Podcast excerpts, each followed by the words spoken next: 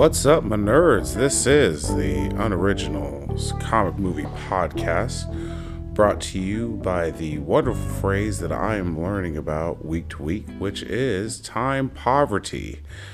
It is a vicious and continuous cycle that I am once again finding out all about in the past week. Sorry I haven't been able to chat in your face for a little while. Uh, work's been a little bit insane been getting one day off a week, and uh, well, I'm usually shoving everything that I've been putting off for the week into that one day, and that includes sleep. So it didn't really leave much time to uh, get to casting, but I'm learning that sometimes things have just got to be sacrificed, and maybe one of those things is going to have to be my sleep in order to do stuff like this things like this that I am uh, excited to do, wanted to do, which is cast about the new Eternals movie, which I kind of had to move hell and earth to go watch. It's a three hour movie, and like I said, in a time in my life where three hours of spare time is so rare,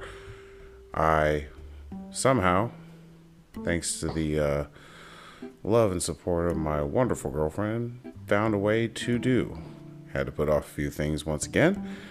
Gotta switch out rooms and do some cleaning and probably lose some sleep today to do that. But that's not the point. Point is that I made time to go watch this movie, and for intense Marvel heads, I suggest you do the same. There is a lot of, uh, well, it's a big lore dump, which is good.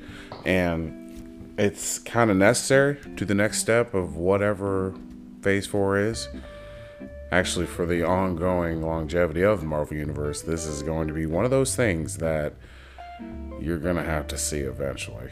Maybe you didn't have to see it opening weekend and maybe you can even wait for it to come out on disney plus but this is one of those movies that while you're not going to be familiar with anything you're not going to get a lot of answers that you wanted at least in terms of uh, the MCU, uh, the self containment of itself. You're not going to know where Captain America went.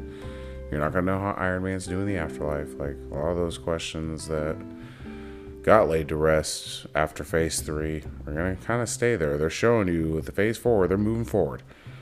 And forward is up and out into space. And my God, it is pretty overwhelming. My plan was to kind of recap uh, in order, but probably not going to happen. I kind of wrote down some notes pretty sporadically. So rather than put them in an order, which will just take more time, and once again, as we went through, I don't have that much time lately. I am time poor as hell. My God. So my plan was just to kind of get on into this and uh, just how I felt about it. And uh, we'll just open this with spoiler alert. I am going to spoil the motherfuck out of this movie and probably tell you something that went against probably everything else you've heard or read about. I liked it. I really did. I thought it wasn't uh, the stereotypical Marvel movie that you'd see it's a big cast of characters. So in that terms of that, like it was a little rough to keep pacing around. And there weren't as many big old CGI fights as you were expecting from your good old fashioned Marvel movie. But you know what? That's not a bad thing. A lot of the movie, as I was watching it, there were certain times when I really thought I w- wouldn't know this was a Marvel movie. Like if I just sat down, bought a ticket, sat down, and just watched the movie without any idea of what the MCU, if this was an MCU movie or not, I don't know if I'd be able to pinpoint it right away. Your basic stereotypical cameos aren't there. Your um, uh, your basic plot structure like normal isn't there. A lot of plot holes. Holy shit. There was a lot of why did that happen kind of stuff. And I'm one of those people that like I don't really focus on that. I don't really look at things like that. Um, I just kind of just go for the ride. You know, I'm not trying to poke holes, not trying to know what's going on or hidden motives. I'm not trying to figure it out before the end. I kind of learned through movie watching that the more you do that, the more you're going to ruin yourself. And just just enjoy the ride. Like, yeah, you'll get the answers later. There's no need to prove how smart you are by just figuring it out right away. Well, in Sixth Sense, I knew the guy was dead within the first 10 minutes. Really? I'll bet that movie sucked then, because that sounds boring as shit. But as somebody that didn't know what was going on until the very end, I gotta say, it was an impressive movie. And kind of the same thing here. The only difference is uh, a lot of them were glaring. A lot of times I couldn't ignore some of the things that were going on. Certain motives on why people did things, especially the end, I was like, fucking why? You did all this. You're just the baddest motherfucker. Why? Like, stick to a fucking pick a line. You couldn't pick a lane. You couldn't figure this out six days ago before you did the heinous shit that you did. Jesus Christ. So it was hard for me to get on board with any of that shit. But like I said, overall, I thought it was really good. I did. But as again, like I said, I kind of went in. I saw a couple trailers. I knew it was coming out. I saw the cast list and everything. I knew kind of what it was going to be about. I've never read this comic series. I knew a little bit about it, but I just knew the basics, and that's kind of all you need for most time. And I'm kind of glad that was the case because I don't know if I would have enjoyed it otherwise. And I did overall. But like I said, knowing the backstory of kind of what I was getting, I was ex- fully expecting from this movie exactly what I got, and that's lore dump. It was a complete and utter exposition movie. All you were getting was, um, you were getting questions and you were getting answers, and you were getting other answers to stuff, and maybe uh, ideas that you never really thought about before, or origin stories that you never even questioned, and that's okay because like I said, I knew that was gonna what this was gonna be. I knew I knew none of these characters, what their powers were, how they were gonna fit into anything, and I also didn't care. It was one of those things where I was like, Phase three's over. We have to move on. Phase four is where it's at. Here we go. I've watched all the uh, Disney Plus series, enjoyed them thoroughly for the most part. There's no reason to pine for the past. I'm sure we'll get some version of it eventually, but for now, let's just move forward. And let's do the same thing here. So, one of the first things that I knew that there was going to be a deaf actress who she also plays in The Walking Dead, and she does really good. I think she's cute. I think she's good. I don't claim to know what it's like to be deaf or anything. I just know that you know she's engaging, and I'm immersed in in the uh, role she plays. But the one thing I knew before before any of that movie started was I knew that eventually, probably towards the end, I was gonna hear that deaf chick's voice. I knew that was gonna happen, and indeed it did. And like I said, I try not to be one of those people that are like trying to predict what's gonna happen, but that was like a movie production point that I was like, this is gonna happen for sure. I'm gonna hear her voice. And I thought I'd hear her say maybe like a three word sentence or something, or and I knew it might be cringy, but I was on board. It, but I mean, I called that, and I was right. Like towards the end, uh, Drew's getting the hell beat out of him by Ikaris, just getting shot into a mountain with eye beams, and she screams, and it's heartfelt but I saw it coming. It wasn't as cringy as I thought it was going to be, and I was okay with that.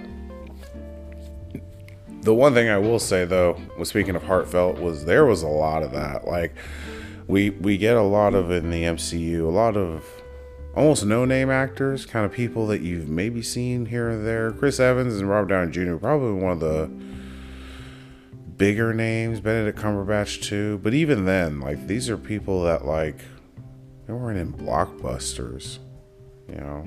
Yeah, Rob Downey Jr. and to a degree Benedict Cumberbatch, but like there's a lot of people in the MCU. You got like Anthony Mackie, you got Sebastian, you got like a lot of people that like you probably didn't really even notice before the MCU. And this cast was a lot different. Like I watched Game of Thrones, so I knew, boom, there's two Game of Thrones actors. And when they were on the screen at the beginning, I was like, yay. They saw each other again. Hooray. You know? Next time I see you, you'll be all in black. Black was always my favorite color. Oh, guess what? I'm going to be the Black Knight, by the way. I was like, oh, this is cute. Fan service is fuck. I'm cool with it. And I was cool with it. But you're getting a lot of name big, name actors. So you got Angelina Jolie, you got Salma Hayek, you got Kit Harington, you got all these people that are pretty big A-listers, and it kind of shows. It kind of works out because these, like I said, these are big names and these are big actors, and they really bring it with the emotions. Like, uh, I already said spoiler alert, so like I said, I'm gonna be jumping around. I'm not going on order here, but like, um, seeing Ikaris kill off uh, Ajak. Like, first of all, I kind of didn't see that coming. I kind of thought the Deviants were doing their own thing, and that Ikaris was just the most powerful dude and just going along. You knew he wasn't like the smartest, but like, I just kind of figured Deviant found some hike out of nowhere. She's just a healer, you know, and as somebody that plays as a healer in games, trust me, you need your backup you need your tank or something. You can't just be running around as a healer thinking you're gonna be that bad. No, no, no. You're getting taken out pretty quick. So I kind of thought that. So when I found out Ikaris was one that killed her, I was like, oh, that kind of sucks. I saw one video where the guy said, uh, "Oh, big surprise! The male white guy is the uh, enemy." So I told you that. That's how all these movies are going. I didn't really see that coming. But with as big of a names as they are, like I said, they really bring emotions.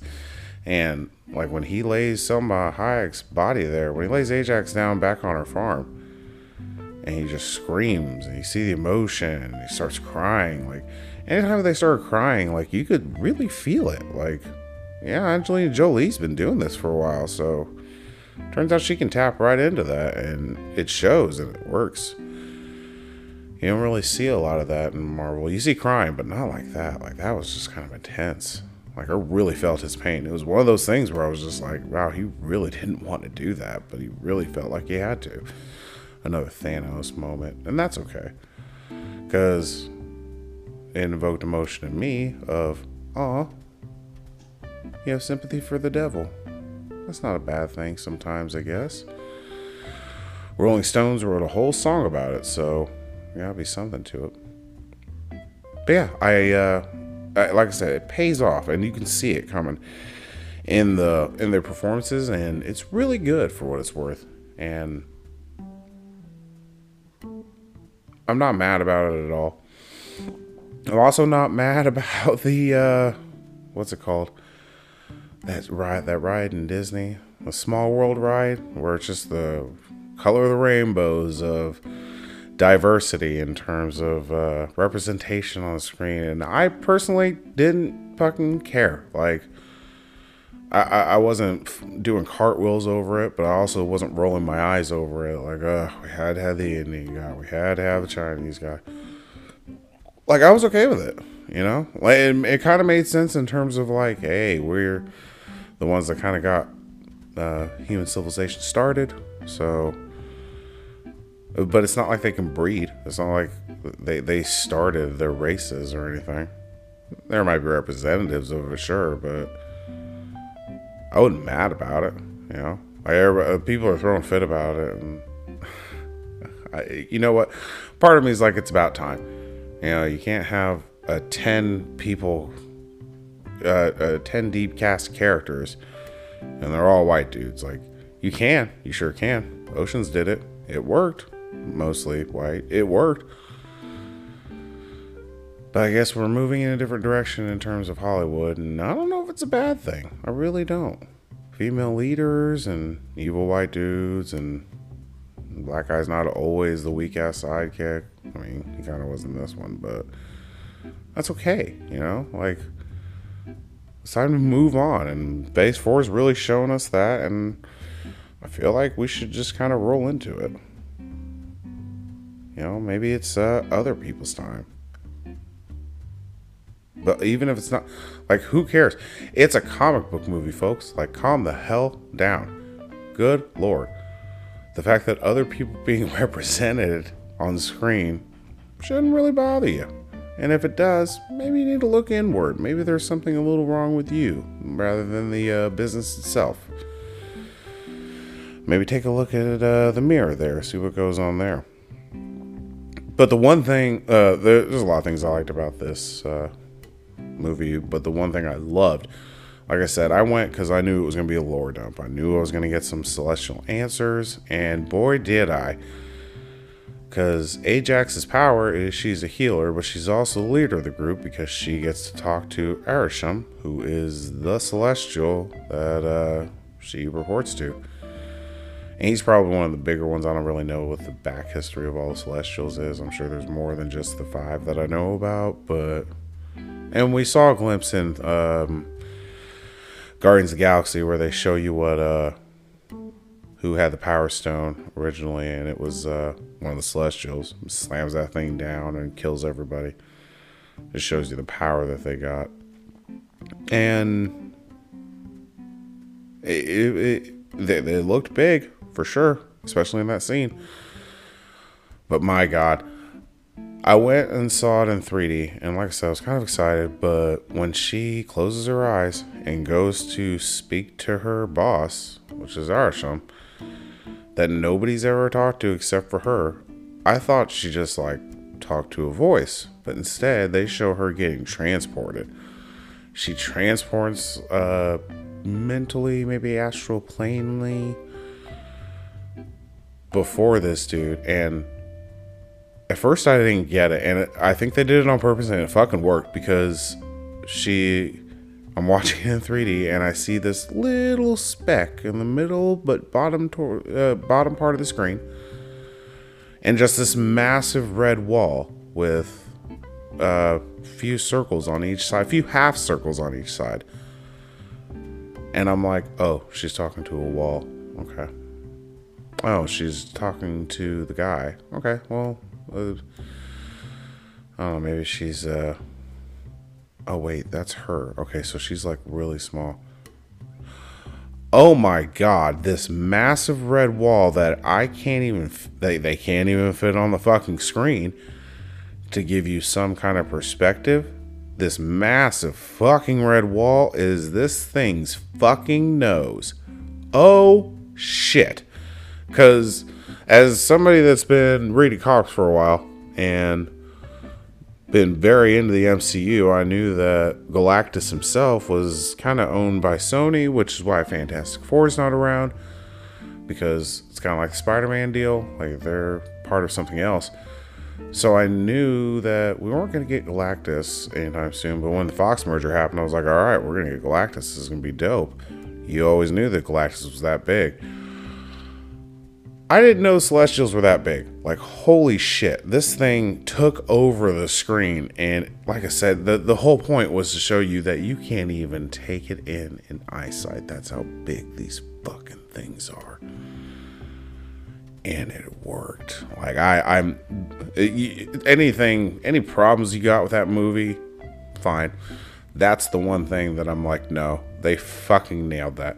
They took that concept of of being so big and so powerful that you can't even fucking fathom it. And they ran with it and they did fucking great with it because I was blown away. This is within like 15, 20 minutes of the movie, which, by the way, once again, just like Shang-Chi, I missed the fucking first four or five minutes. Again, can't get any goddamn where on time. Fucking time poverty. That's just really me being fucking bad about time. And always had a problem with truancy, even now. But missed the first five minutes, but I kind of knew. Like, okay, I, I, walked in and they were doing the whole. uh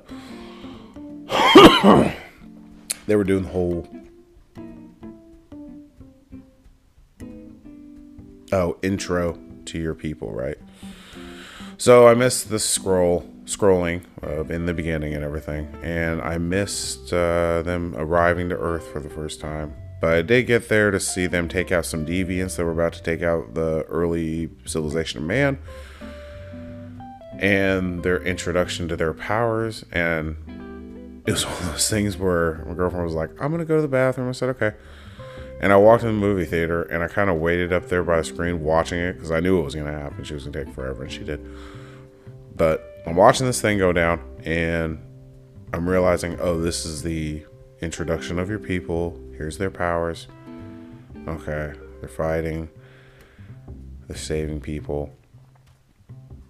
Nicole really should be here for this. I feel like she's the one that really needs more of this information than me. I was kind of waiting for her, kind of watching it, kind of waiting for her, kind of watching. I finally went back to the entrance of the theater, and she standing there waiting for me. I was like, I just gave her the, come on. I gave her the whistle, and she was like, like it was my fault that uh, like she was waiting there, whatever. So we went in, and by the time we sat down, the credits started into. uh We saw a little bit of it, like the the whole profile scene where they're standing on the horizon. There, Sersi's giving the knife to somebody, and then the Marvel credits start. And that's kind of where we were settling in, getting our seat and everything. and she was like, Is this a trailer? I was like, No, we missed the first five minutes. She goes, What?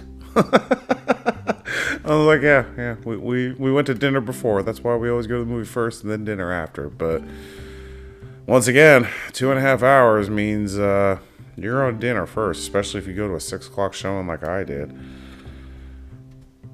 That's not the point. Point is that uh, much like Shang-Chi, I missed the first five minutes again.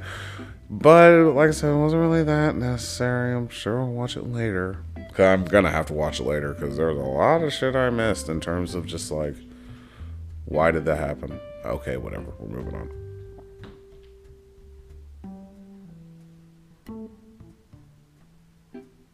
And one of the things that they did that I loved, like I said, was the Celestials this is a big thing that uh, they're showing you the scale of these things and how big they are. And like I said, I loved it. The fact that all I could see was a big red wall and a couple of half circles that look like speakers on the right and left side of the screen. And that's all I could see. That's all I could fathom. That's all I could comprehend.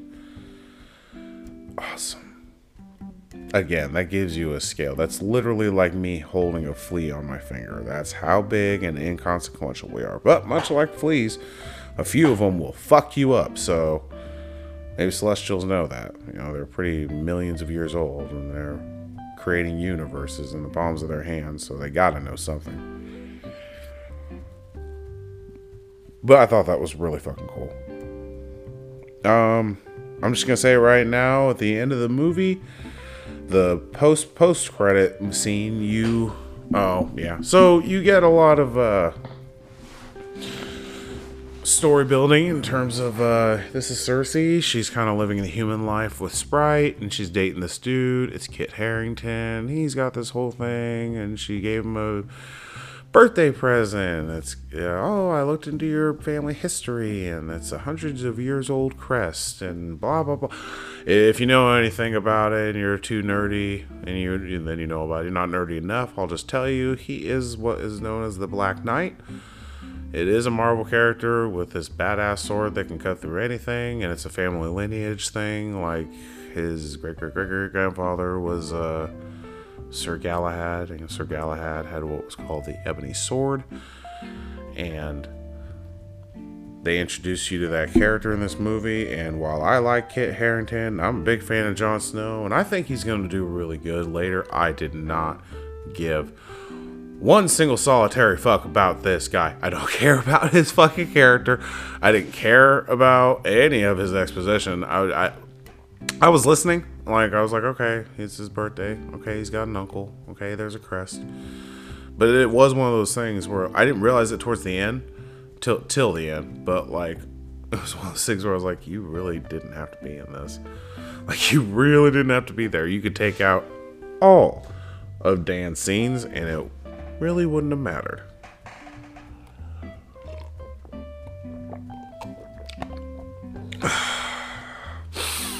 but it wasn't a bad thing. Like I said, I mean, it was interesting to say the least, and I'm looking forward to seeing what he does. But like as a character, uh, which is the Black Knight, I just I never cared in the comics. But at the same time, I never gave a fuck about Black Panther either. In the comics, Black Panther was just a another badass dude that had an awesome African heritage and wore a velour suit and would fuck you up. Like that's as far as it really went with the Black Panther. So I never gave a shit. And the fact that he was one of my favorite characters towards the end of Phase Three really showed you that sometimes you can be surprised. So I'm looking forward to being surprised with uh, Kit Harington's role when it comes to Black Knight. It helps that once again I don't know motherfucking thing about him, so I'm cool with that. His sword looked cool. I'll give him that in the end.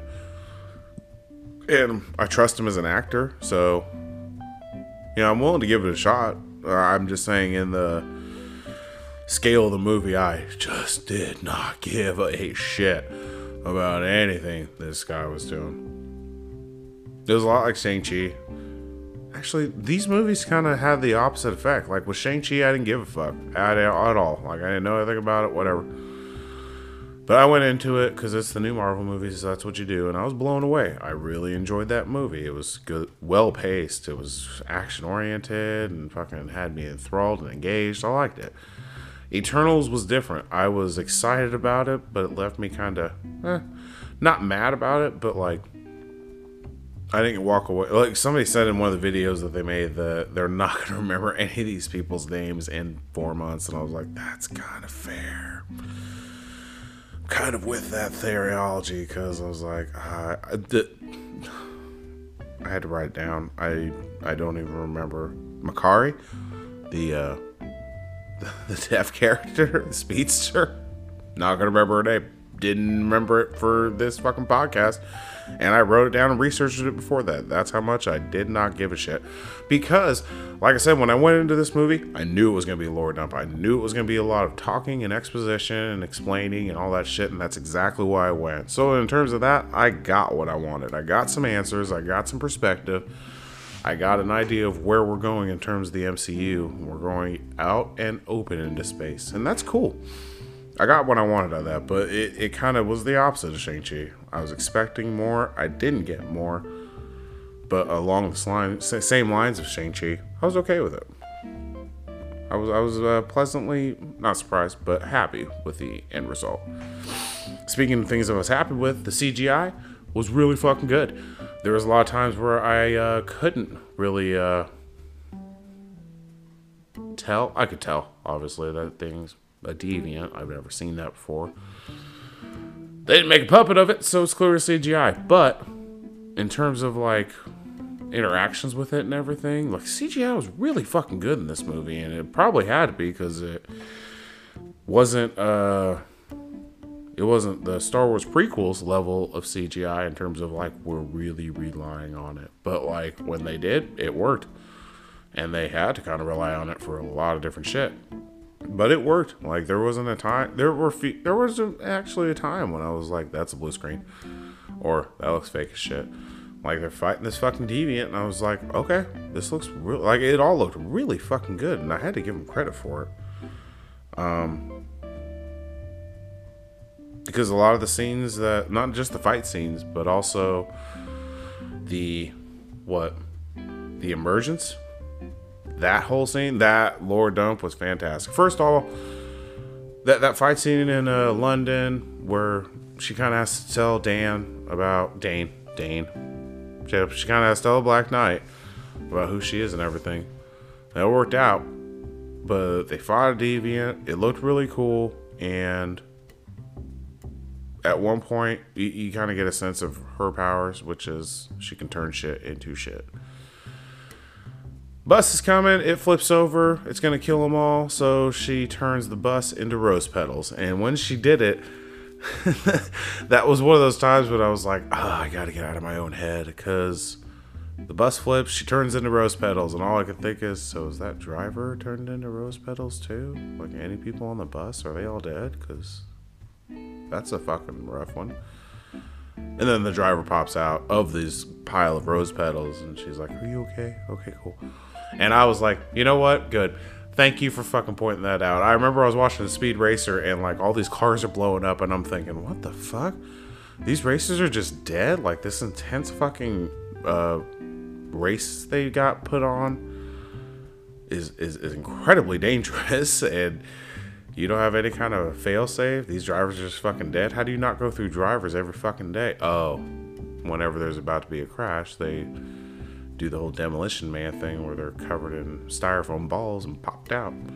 And they showed that every time.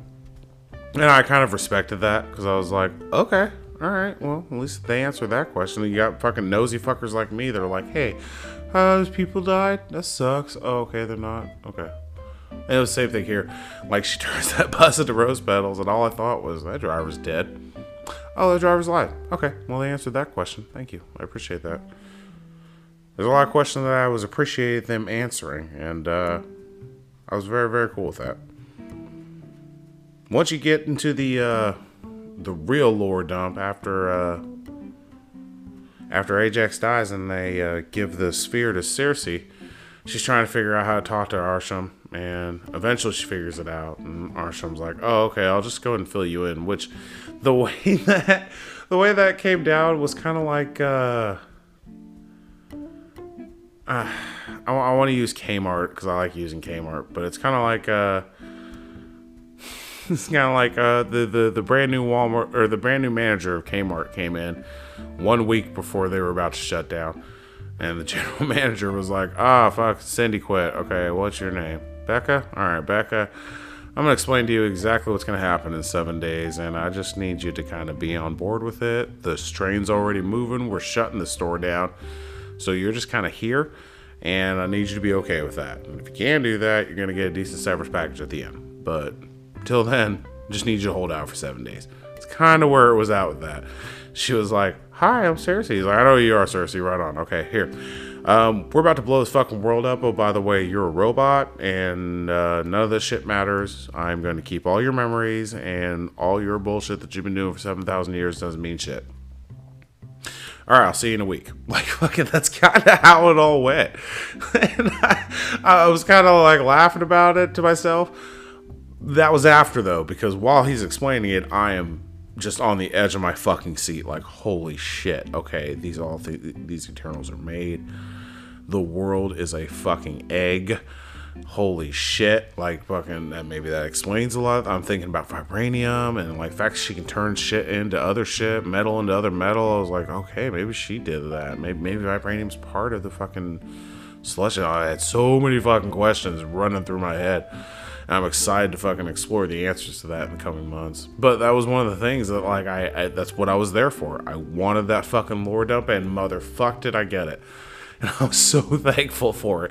Because, like, it, it's a fish on a water tail in terms of, like, I'm not a leader. I don't know. Well, well, I'm to fucking bring you up to speed real quick. And I loved that, that, that emergence scene where you, you, you see it's a hand that comes through, followed by a head, followed by an explosion of a planet, and a celestial is born.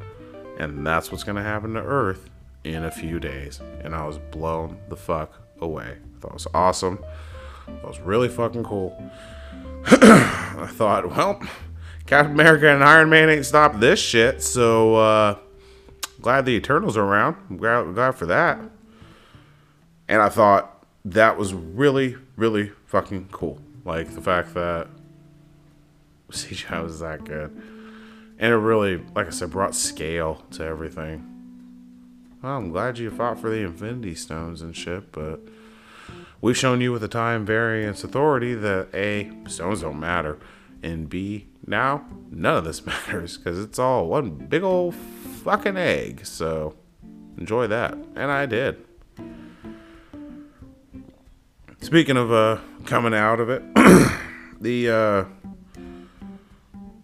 yeah, I got Westworld Android vibes out of that. I wrote that down and thought, yeah, that's kind of what I got out of it. Like there, at one point, she he's showing her, hey, guess what?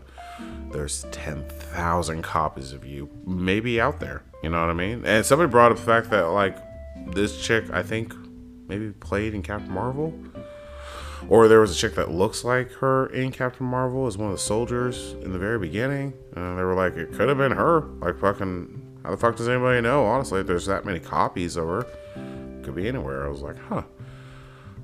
that, that, that now that I think about it, that gives me like a Battlestar Galactica vibe, where like all of a sudden there are these people that look like each other identically, and you're like, I'm not a Cylon, neither is that person that looks like me. Ah, shit, we're Cylons. Like, there's a lot of that going on. Uh, there, there, there could be more of that going on. I don't really know, but I think it's cool to think about what we'll see when we find out. Uh, I'm jumping around here. So in the end, the uh, the hands coming out just like you saw in the emergency scene in the uh, in the lore dump. That hand's coming out, and it's slowly coming out. His name's Tiamat, by the way. They kept saying that fucking name, and I was like, I don't know who the fuck that is. Oh, okay, I guess that's the actual celestial. I didn't know you named it. Feel like it's a lot like a pet. You fucking name the rat that's running around your fucking house. Now it's harder to kill. You're gonna have to kill it eventually, but now you named it, so now it's gonna be fucking worse. Same thing here. I was like, you guys named the celestial. You'll know you're gonna try and take out. What the fuck is the matter with you? So that's his name, Tiamat. But when they were fighting to stop Tiamat, that was a whole fucking thing. the real interesting thing about it was the fact that uh, in the middle of it, they're f- trying to stop Tiamat from coming out, which is a world ending thing, and they're also trying to stop Ikaris, who can beat the fuck out of any of them at once, which was rough because we've seen Invincible. If you've seen Invincible or The Boys, holy shit, like this dude could murder all of you. I, I didn't make it through much of Invincible, but I did see the head leader kill all the fucking Justice League of that universe. And holy shit, I was that's all I was thinking about. I was like, oh my god, you guys are gonna die. Like like real bad. If you guys have always been depending on him to take out deviants and shit. You even say the line, even Ikaris couldn't kill the deviant. Like, oh, well, then it takes four of us to take one of them out, but he can take four of them out by himself. If that's the case, this guy's gonna kill you. And they bring that up too. Like, fuck, we're not we're not gonna have enough power to defeat this dude. Yeah, you're not. Your healer's dead, so that's gonna be a problem. But uh, they're trying to fucking stop this uh, world end event, and they're trying to fight Ikaris. And in the middle of that, the deviant that fucking killed two of their people shows up, and I was like, why? Why now? Because now we gotta fucking are they all to come together to kill this dude? Like, why the fuck would Ikaris even try to kill this dude? He kind of fed this dude two of his own people, so now we're fighting each other there, I guess. You guys are gonna have to split off, and and they do. Apparently, there's this thing in the comic where uh, Thena eventually gets with one of these uh, deviants and falls in love, and they kind of hint towards that like it, it, gives off some hardcore rapey vibes. I didn't really like that at all. I not not knowing about that in the uh, comic universe, I was just like, why the fuck is this happening? Like he's kind of using Gilgamesh's voice, who they didn't really establish were in love, but like you know he kind of loved her. Maybe he just didn't have a chance. Maybe it was one of those '90s shows where it was like, well, I'm with the hot chick, but like she never gave me the time of day. Or maybe they were just hardcore friends. That's a thing, probably. I don't know but he uses his Gilgamesh's voice to lure her into calming down so that way he can bring her to a sense of vulnerability so that way he can tie her up and capture her so that way he can take her powers. And it's really cute. Supposed to be but from my point of view i was like this is horrifying. Like this was one of the scariest fucking moments in the thing because she's like kind of falling for him and kind of okay with it. And he kind of caresses her cheek with one of his fucking tendrils I was as he's got her hands tied behind her back. And I'm sure that's some kinky shit. But I, I did just two hours before this watch uh, some fucking on screen like I've never seen in a Marvel film. It's a lot of times implied, but this is the first time you see a fucking sex scene with Ikaris and Sersi fucking on a beach. I was like, holy shit, this is uh this is real. Like goddamn and that was towards the beginning of the movie, so I was really expecting like like like decapitated motherfuckers everywhere. like I thought this gonna be a gore fest, but it kind of wasn't, and that's okay. But then towards the end, there, Athena is fighting this deviant by herself, which we've kind of established. You can't fucking do that. You're gonna need a couple. But even then, I was like, oh, so you're just gonna take this thing home by yourself? Well, you're dead, and he's going to come out with your power. That's fantastic. And it didn't go that way. I'm really glad it didn't, because at the very end, she pulls out a knife, cuts the tendrils that were cutting her hands, or, ca- or, or tying her hands, and then chops this dude fucking face off into 40 different pieces. And I was very cool with that, because I was like, oh, thank God. Because I thought it was going to go one of two ways. Either A, she was going to get seduced by the dark side, or B, it was. Uh, she's just gonna die and he was gonna get her power and then he was gonna run back out there and try and fucking kill him while the world's ending? Like uh it was a lot. Th- that last act was kind of rough because it was like i don't want all this focus pulled. I didn't care. I was like i i once that deviant showed up i was like no you you had two hours and you did nothing with it so I don't give a fuck about what you're doing right now. You can either fuck off and die or don't. Like, these are your options. We're dealing with fucking world ending here, so kindly get fucked.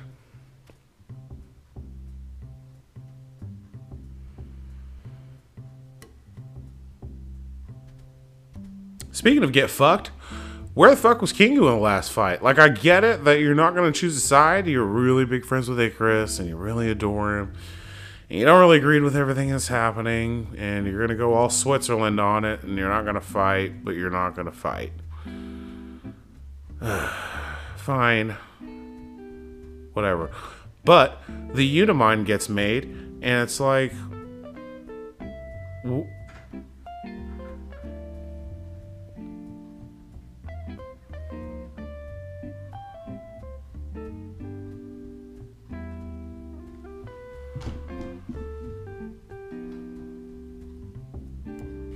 You know, they could use your power to, you know, either take out Ikaris or put Tiamat to sleep, or whatever the fuck they needed everybody's power for. They could use that and they could use your power.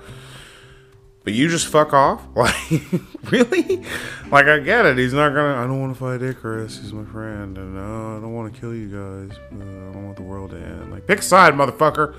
Yeah, your mind. Jesus Christ. It's not all a movie, which is clearly all a movie, but in this instance, it's not all a movie. Fucking pick a side. And if you're not gonna pick a side, at least be there for them to help. Like you, for you to use them, for, for them to use you to help. They just needed your fucking uh, power. They didn't really need your goddamn help. Which they probably could have used your help. Like you got projectile powers, you could have at least slowed Ikaris down or something. And instead, you decide to, I assume, let your assistant videotape you jerking off, which, uh, yeah, I guess I'd watch that. Whatever. You, you worked hard, you look good. Sure. Speaking of which, I really liked that guy too. He was clearly the uh, comedic relief. Not just Kingo, but his assistant. Like, uh, that was a great team, I thought. I'd like a little more backstory on that. And I'm probably to get that because I imagine that's to be something. It's just in my head that that's to be something like you're gonna see that final fight play out from his perspective. I'm sure he's on a mountain or somewhere being recorded and doing the whole fucking talking and shit. And eventually his assistant's gonna be like, "Why aren't you down there fucking helping, dude? Come on!" And he's gonna get the speech from him. Something similar to that, and I'm okay with that too. But I was watching that movie thinking, what the fuck is that dude that could really help right now? You got the fucking fastest who can throw out fucking technological advances and shit, which is helpful. But you know what would really help while uh, Ikaris is being fucking chained down is some dude shooting fucking photon balls at him. That'd be helpful too. Yeah, that'd be real helpful. Then maybe Angelina Jolie wouldn't have to possibly almost get raped in a cave, you piece of shit. Jesus Christ.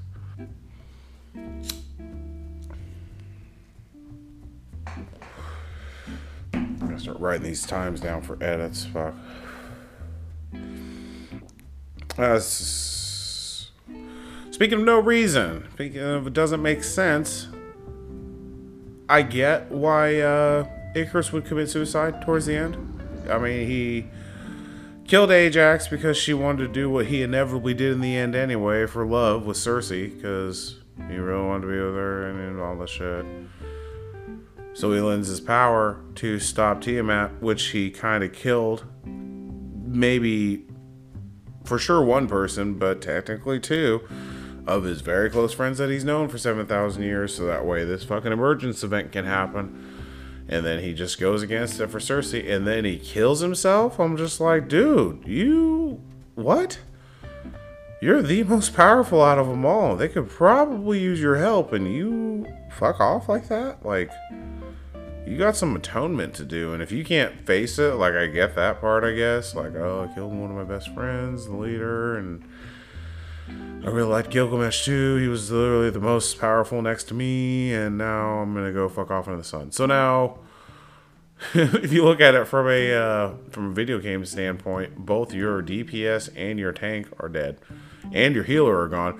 So now it's just what a seven man crew of fuck off. Like you got your buffer with Sprite, who doesn't do that anymore. Apparently, I want to be a real girl. Fine from a movie production standpoint, I get it. Like she can't stay that age forever. She's gonna have to age out, so you might as well just get on board with that now. But that was a weird part of the end too. It was like, oh, by the way, I've got enough power to uh, what? Just take your powers, I guess. She's just taking them and I don't know. That that part fucked with me too because I was like, all right, well, they just saved the world and now you're gonna turn her human, which is fine, I guess, because I mean, crisis averted and everything, and mission accomplished. You might as well just go ahead and be happy and whatever that means for you. Sure, but it was just like, really, like, Ikaris just died and Tiamat just got stopped and Athena about got raped, but we're gonna make sure that you you get to be a real girl. just like what? And that also maybe the question: Does she still have her powers? Because like I don't even know if I'd want to be able to do that. I don't know if I'd make that sacrifice. Like yeah, I'd like to grow up, but at the same time, I also like my illusion powers. Do I have to give those up too? Because I don't know if I'm gonna do that. So, I mean, yeah, that's what she wants. Kudos, but like when I think about it, I'm like, I don't give that shit up. I'd, I'd be like, no, we're good. Can I keep my powers? No, then I'll just stay a kid. Fuck it.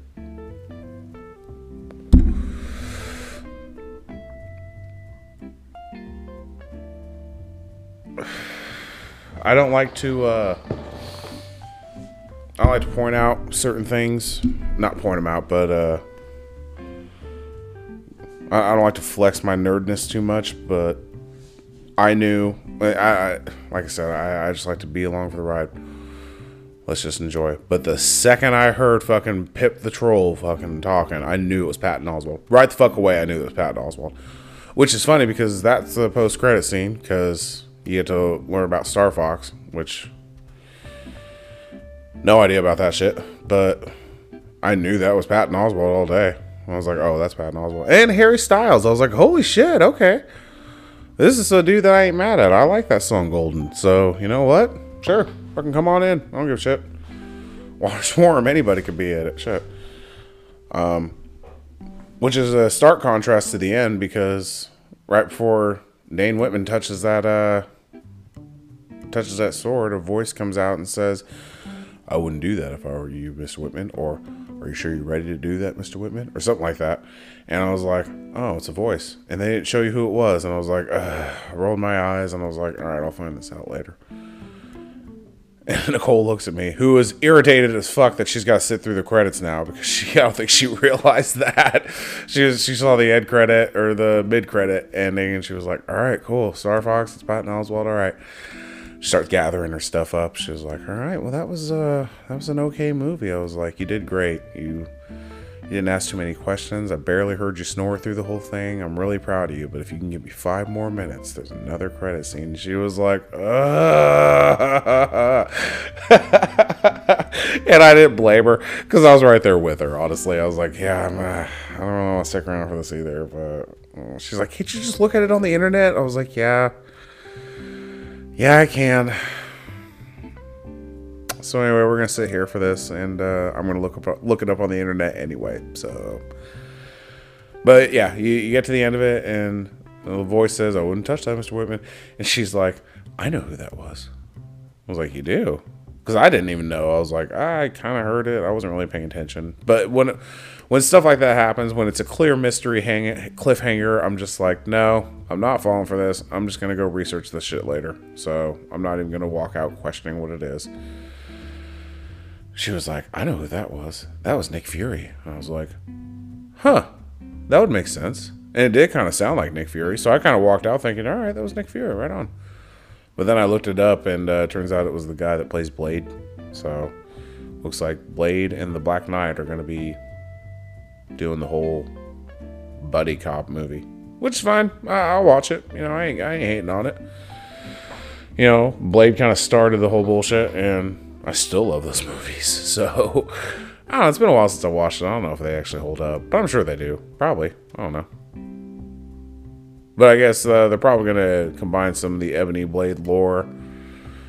Because then, then the comics, it was weird. It was like, it was a blade that was made by like the Dark Symbiote shit, but then a fake one got made by Dracula himself. And I'm sure they're to just combine it all because, like, I don't even want to deal with all that shit. Like, oh, well, I had the move, I had sword of the first movie, and turns out it wasn't the sword in this next movie. Like, I don't fucking care. Just make it one. Just put all that shit into it. I don't care. Like it was a symbiote sword, and then Dracula imbued it with some power. I don't give a fuck. Whatever it takes. Just just do it that way. There's really no reason to do the double sword bullshit. But it was just funny because she called it. I didn't even think about it, and we were both wrong. So yeah, Blade and Black Knight in the movie soon. I thought the Deviants looked like Edge of Tomorrow monsters. The Live Die Repeat movie, I thought they looked almost exactly like that. And uh, I, I liked that movie too, so. You know, I'm not saying it's a bad thing or anything. Not at all. Hmm. I'm just saying that's what they look like. And like I said, that's really a tribute to their CGI stuff because it looked good. It really did. Um, yeah, yeah. Their spaceship was cool. It was just a big old what triangle, but you know, whatever. I mean, wasn't mad about it. It looked alright, I guess. I think it was first time we've ever not the first time, but one of the more memorable times we've ever seen a healer leader. Um, Ajak was your the the people's healer, and uh, she was the one in charge, and that's kind of nice to see sometimes. It's like I said, somebody plays kind of exclusively as a healer in most games. That's kind of my I'm a heal slut. That's what I do. I really like. That's my favorite aspect of games. I've been playing games so long that killing and you know fighting is the mainstay. And I've been doing it long enough that I'm like, ooh, healing is a nice challenge. I can still somewhat kill, but I'm really focused on my teammates now. Which, when it comes to games, that's really what I like anyway, is the teammate, teammate aspect of it. So I might as well cater to them while they do all that shit because A, they're way better at killing than I am, and B, I, I kind of have more fun in support roles. So it was really kind of nice to see that uh, the leader of this crew was a healer. And Salma Hayek, because I like Salma Hayek. I'm a little biased on that. Uh, one of my other favorite things about this movie was the uh, moments in history that they included. Like, you know, your Athena was Athena the goddess, and Icarus was the whole fucking flying too close to the sun thing, which he totally did. But they made that up in terms of it. They show you the Hanging Gardens of Babylon, the Sumerians, and shit like that. They'll tell you that Gilgamesh was the Gilgamesh that was the ancient Sumerian king and shit. Who was also like what in the in translations and texts and things they figured out like he was this giant dude. Yeah, I like the the lore behind all that shit. Like what in some of the ancient stories he was like fucking 12 feet tall or something like that. So I like the fact that at one point they were like, "Hey Gilgamesh, you want to just run shit?" And he was like, "Oh, sure. I'm not doing anything for the next couple hundred years." So he did. And I thought that was cool. They they, they combined all these moments in uh, history, which Tenochtitlan, which I don't even know what the fuck that I, I I don't know. Well, whenever the fucking Europeans fucking got massacred or massacred the uh, Aztecian people, I guess. Uh.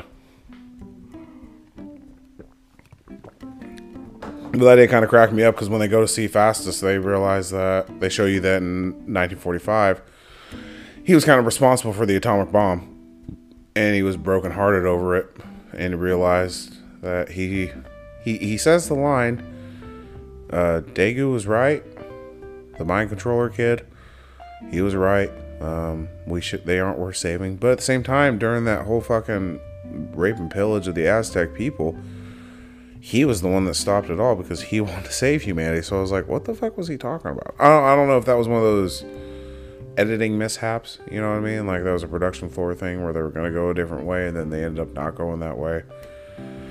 And they just left it there. I'm not exactly sure, but I mean, it worked. I guess. I don't know. I just thought it was weird because I was like, mm, okay. Because he seemed like the only one that actually gave a fuck about people. Well, that's neither here nor there. I'm mad about it. Um, I don't know if I mentioned this already, but the Pink Floyd music, Time was played over the Marvel credits. I think I mentioned that. I thought that was awesome. Um, the one thing I really thought was cool because, like, uh, going along with key moments in history, the uh, they they were part of a lot of the moments in history, or at least they were there for him. I don't know if they influenced some of them or not, but they were definitely there for him. Michelle. Um, fastest hands movement though mimicked a lot of Doctor Strange's wizardry wizardry hand movements, and I thought that'd be a cool connection because uh, like at one point he does the whole clasp his hands, go on left and right side while clasped, and then two fingers up and thumb out, and that's how he controls something. And I was like, that's a fucking Doctor Strange move. So could it be that a lot of the wizard shit that you see in the MCU was all done started from all this. Because clearly they're showing you that like all the fucking superpower people basically came from these people. Which is why you want to see it because it's an origin story but it's like the origin story. So when i saw those hand movements i was like so is he responsible for fucking ancient magic too? Because that's pretty fucking cool. Jury's still out on that one but i, I still thought that would be all right. Uh, the one thing i'm not really sure about though is along with that is the timeline I don't know when this is after the blip. I, I am not sure because like Far From Home is six months after the blip, and what Falcon Winter Soldier is six weeks after it. One WandaVision is six weeks after it. I want to say Falcon Winter Soldier is a few months after it. And Loki is for it. Yeah, so I'm not exactly sure where the timeline is on this. I just know it's post blip, and that's not good enough, honestly. Like, I need to know because if that's the case, then I feel like Spider-Man: Far From Home, they should have fucking went by that thing that was like, oh, here's part of a hand and a fucking face, something that we don't even know what it is. Also, we saw this kind of figure, this massive looming figure above Earth, rip people out from the Earth and take them away in a red black hole. I'm not gonna mention that Spider-Man: Far From Home. I mean, probably should have if it was after that. Man, jury's still out on the timeline on that one. I'm not sure. So I'm looking forward to uh, finding out which one that is, because I mean that's so weird that no one bring up the fact that a part of Celestial's poking out of the Indian Ocean if that's the case. Um, one of the favorite things I did like was that how uh, King has reintroduced himself as descendants of himself throughout time. That's how he stayed quote unquote young and was a movie star for 100 years. I thought that was really fucking cool. Because I feel like if you're going to be in the limelight like that, you're going to have to figure out a way. And indeed, he did. I'm going to throw a mustache on. Fucking, I'm going to fucking put a beard on this time. Who cares? Fucking, I thought it was pretty fucking cool. But it really shows you that with all these uh, revelations when it comes to superpowered beings, where do Asgardians play in this? Because at last count, Thor was 1500 years old, which means he's kind of a fucking. He, and he acts like a teenager in the fucking movies, don't get me wrong.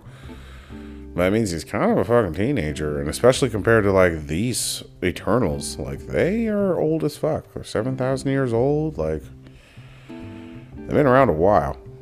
And now fucking Kingo says that Thor used to follow him around. So it's like, huh, we're missing some shit here. Missing a lot, actually.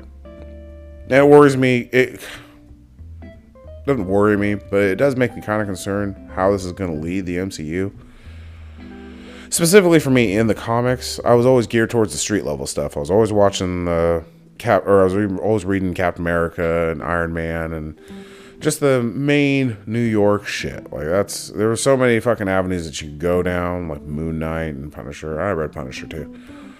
But there was so many things that you could do, and one of them was like the astral shit. They did uh, the Annihilation run during the Civil War run, or right after it. And I remember, I remember thinking, no thanks, because that really focused on like Nova and like just Silver Surfer and like all the cosmic shit, just all the shit out there that was all the shit out there. And I never really focused on that. Like I was really just an X Men and Avengers kind of guy. Like that was plenty. You know what I mean? Didn't really get want to get too involved on the rest of the stuff. And this movie really shows that they're going up and beyond. And uh, I think it's gonna be a little bit different because, like with the comics, I was like, no thanks, I don't want to get into all that shit. With the movies and everything, I'm kind of okay with it because it's like, well, it's it's a little bit different, you know. I don't have to get fucking 90 different comics in order to get the story. I'll probably have to watch five different movies, which, as we just talked about, time's a little bit of an issue. So we'll see how I get to that. But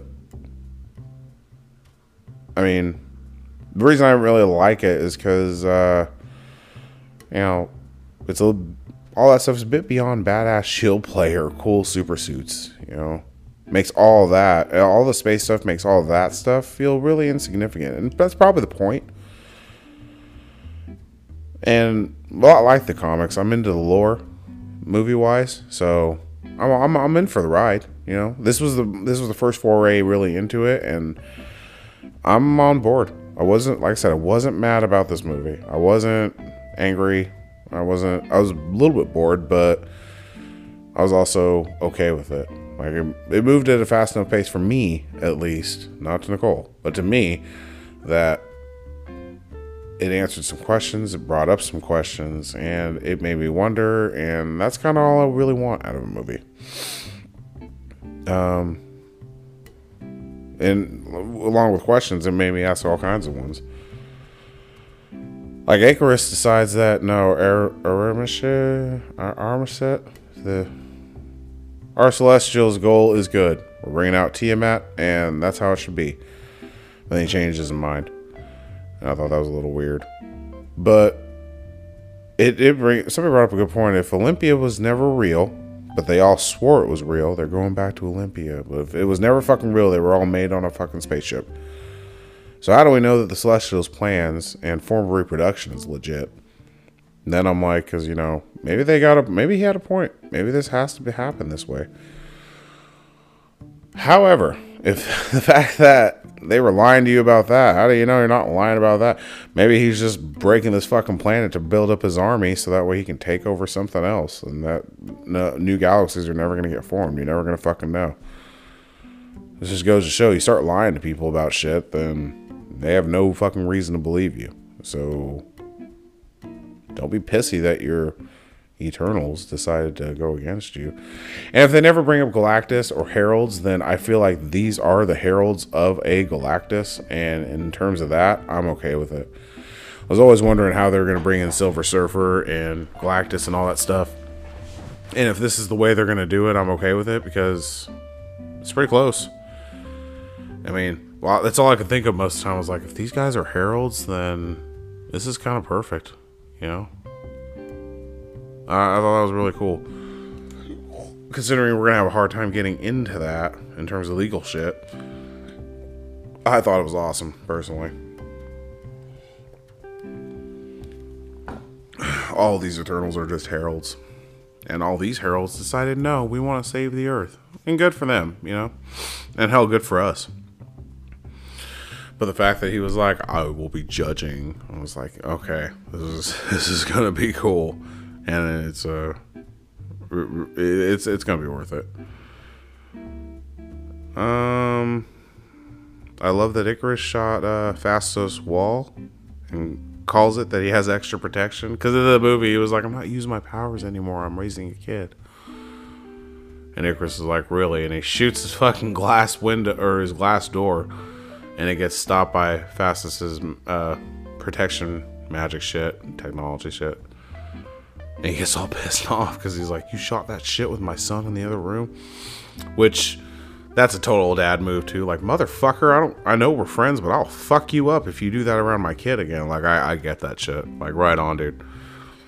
But I like how he just straight fucking called him on it. It was like, hmm. And that's where it leads to the trailer scene where what's this table made out of vibranium and breaks it in half on accident. He's like, IKEA asshole.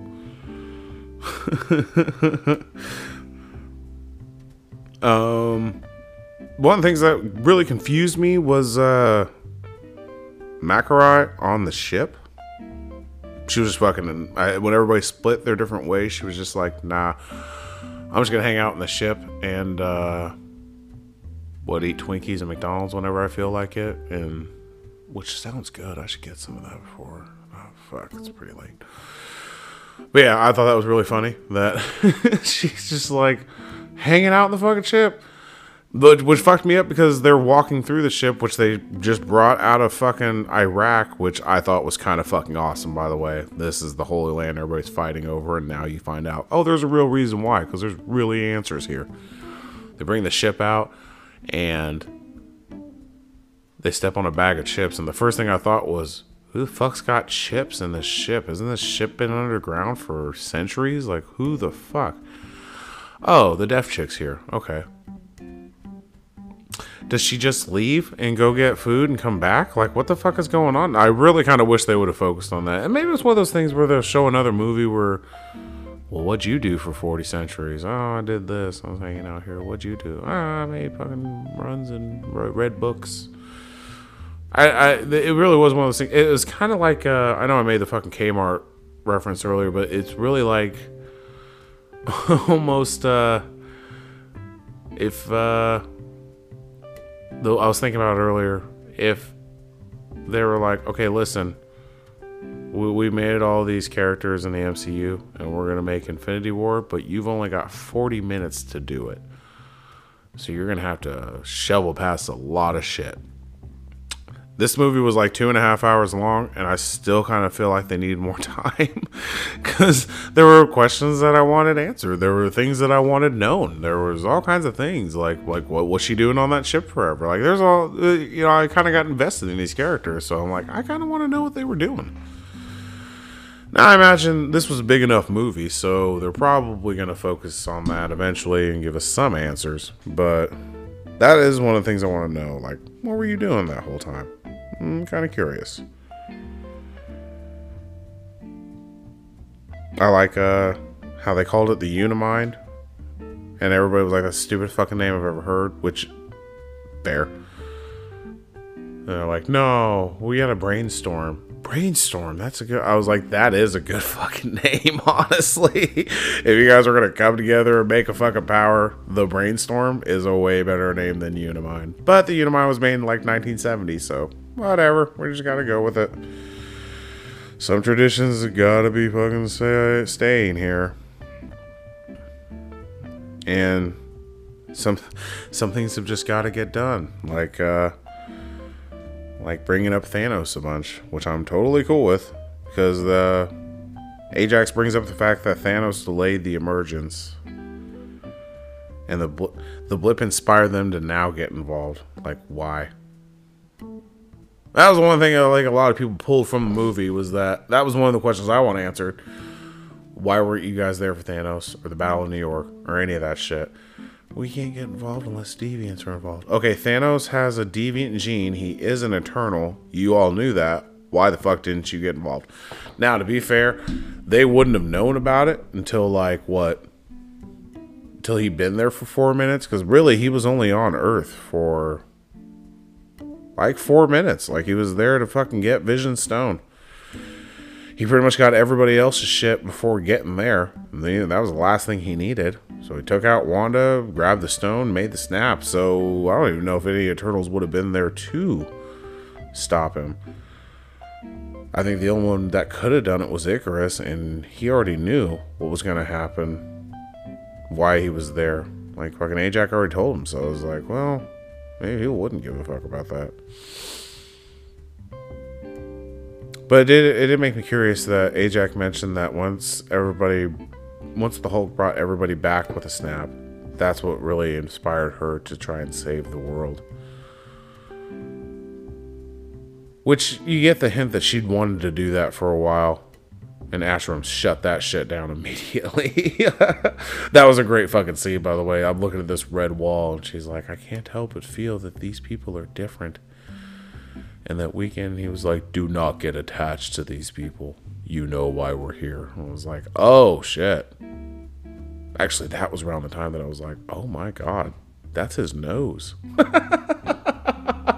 this thing is fucking huge. Oh my fucking god. But I, I, I, uh, it just it still didn't really answer a lot of fucking questions. Like, why the fuck weren't any of you involved in any of this shit? Now, the obvious answer is that it was made five years after any of that other shit was made. But if you're gonna retcon shit like that, you need solid answers as to why. And I guess that's a solid answer. That's an in answer, not a solid one. I was just like, whatever. Uh,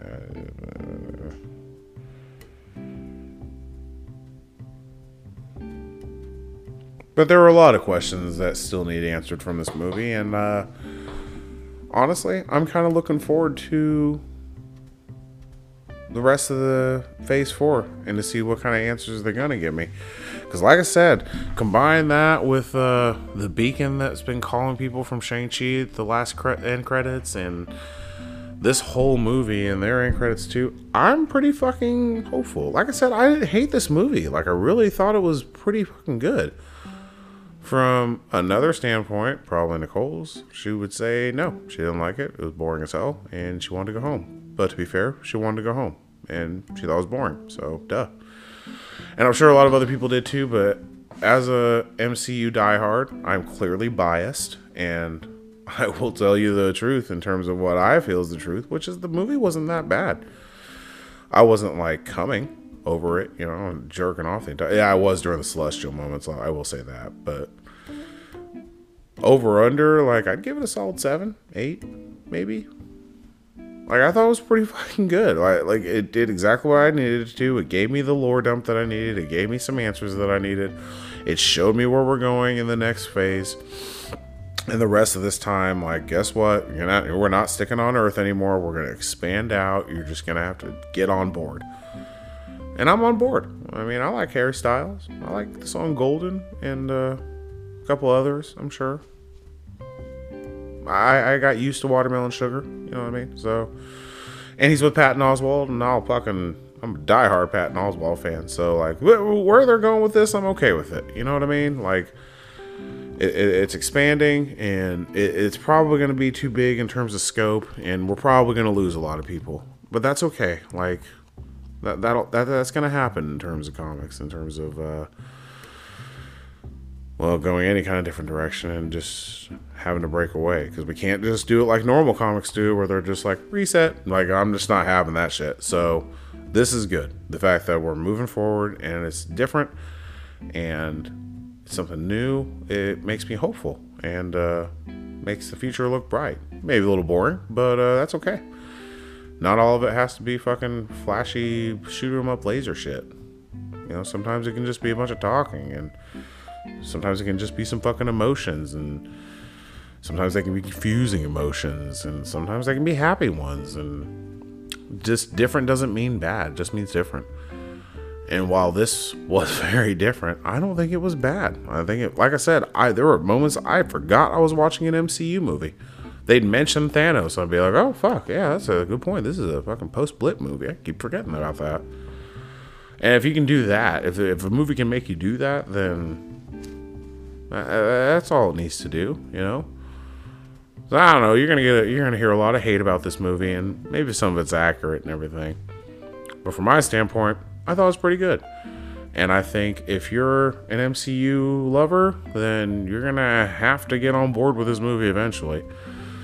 So if you're time poverty struck like I am, you're gonna have to start moving some sleep around and getting some shit done because you gotta watch this movie. Because there are some questions that you're gonna have and some answers you're gonna get, and some questions that we're all gonna need to answer together after this movie. So, with that in mind, I'll wrap it up here. And I don't know, maybe if I can get somebody else to uh, come down and talk with me, I'm trying to. I'm trying to think if I can get Nicole to to come do a podcast with me here, see what she thinks about it, get some alternate views on it. I think it'll be fun. Hmm. Or maybe if I can get one of my friends to watch it, make some time for that. We're all pretty poverty ish in one way or another time, money, energy, all that shit. Just the way things seem to go. But we'll get through it together. So, I liked it. I hope you I hope you enjoy it and I hope you enjoy this podcast. If not, sorry. I mean, this is what I got. But there's more on the horizon and I'm looking forward to it. And hopefully we can go through it together. So, until next time, true believer.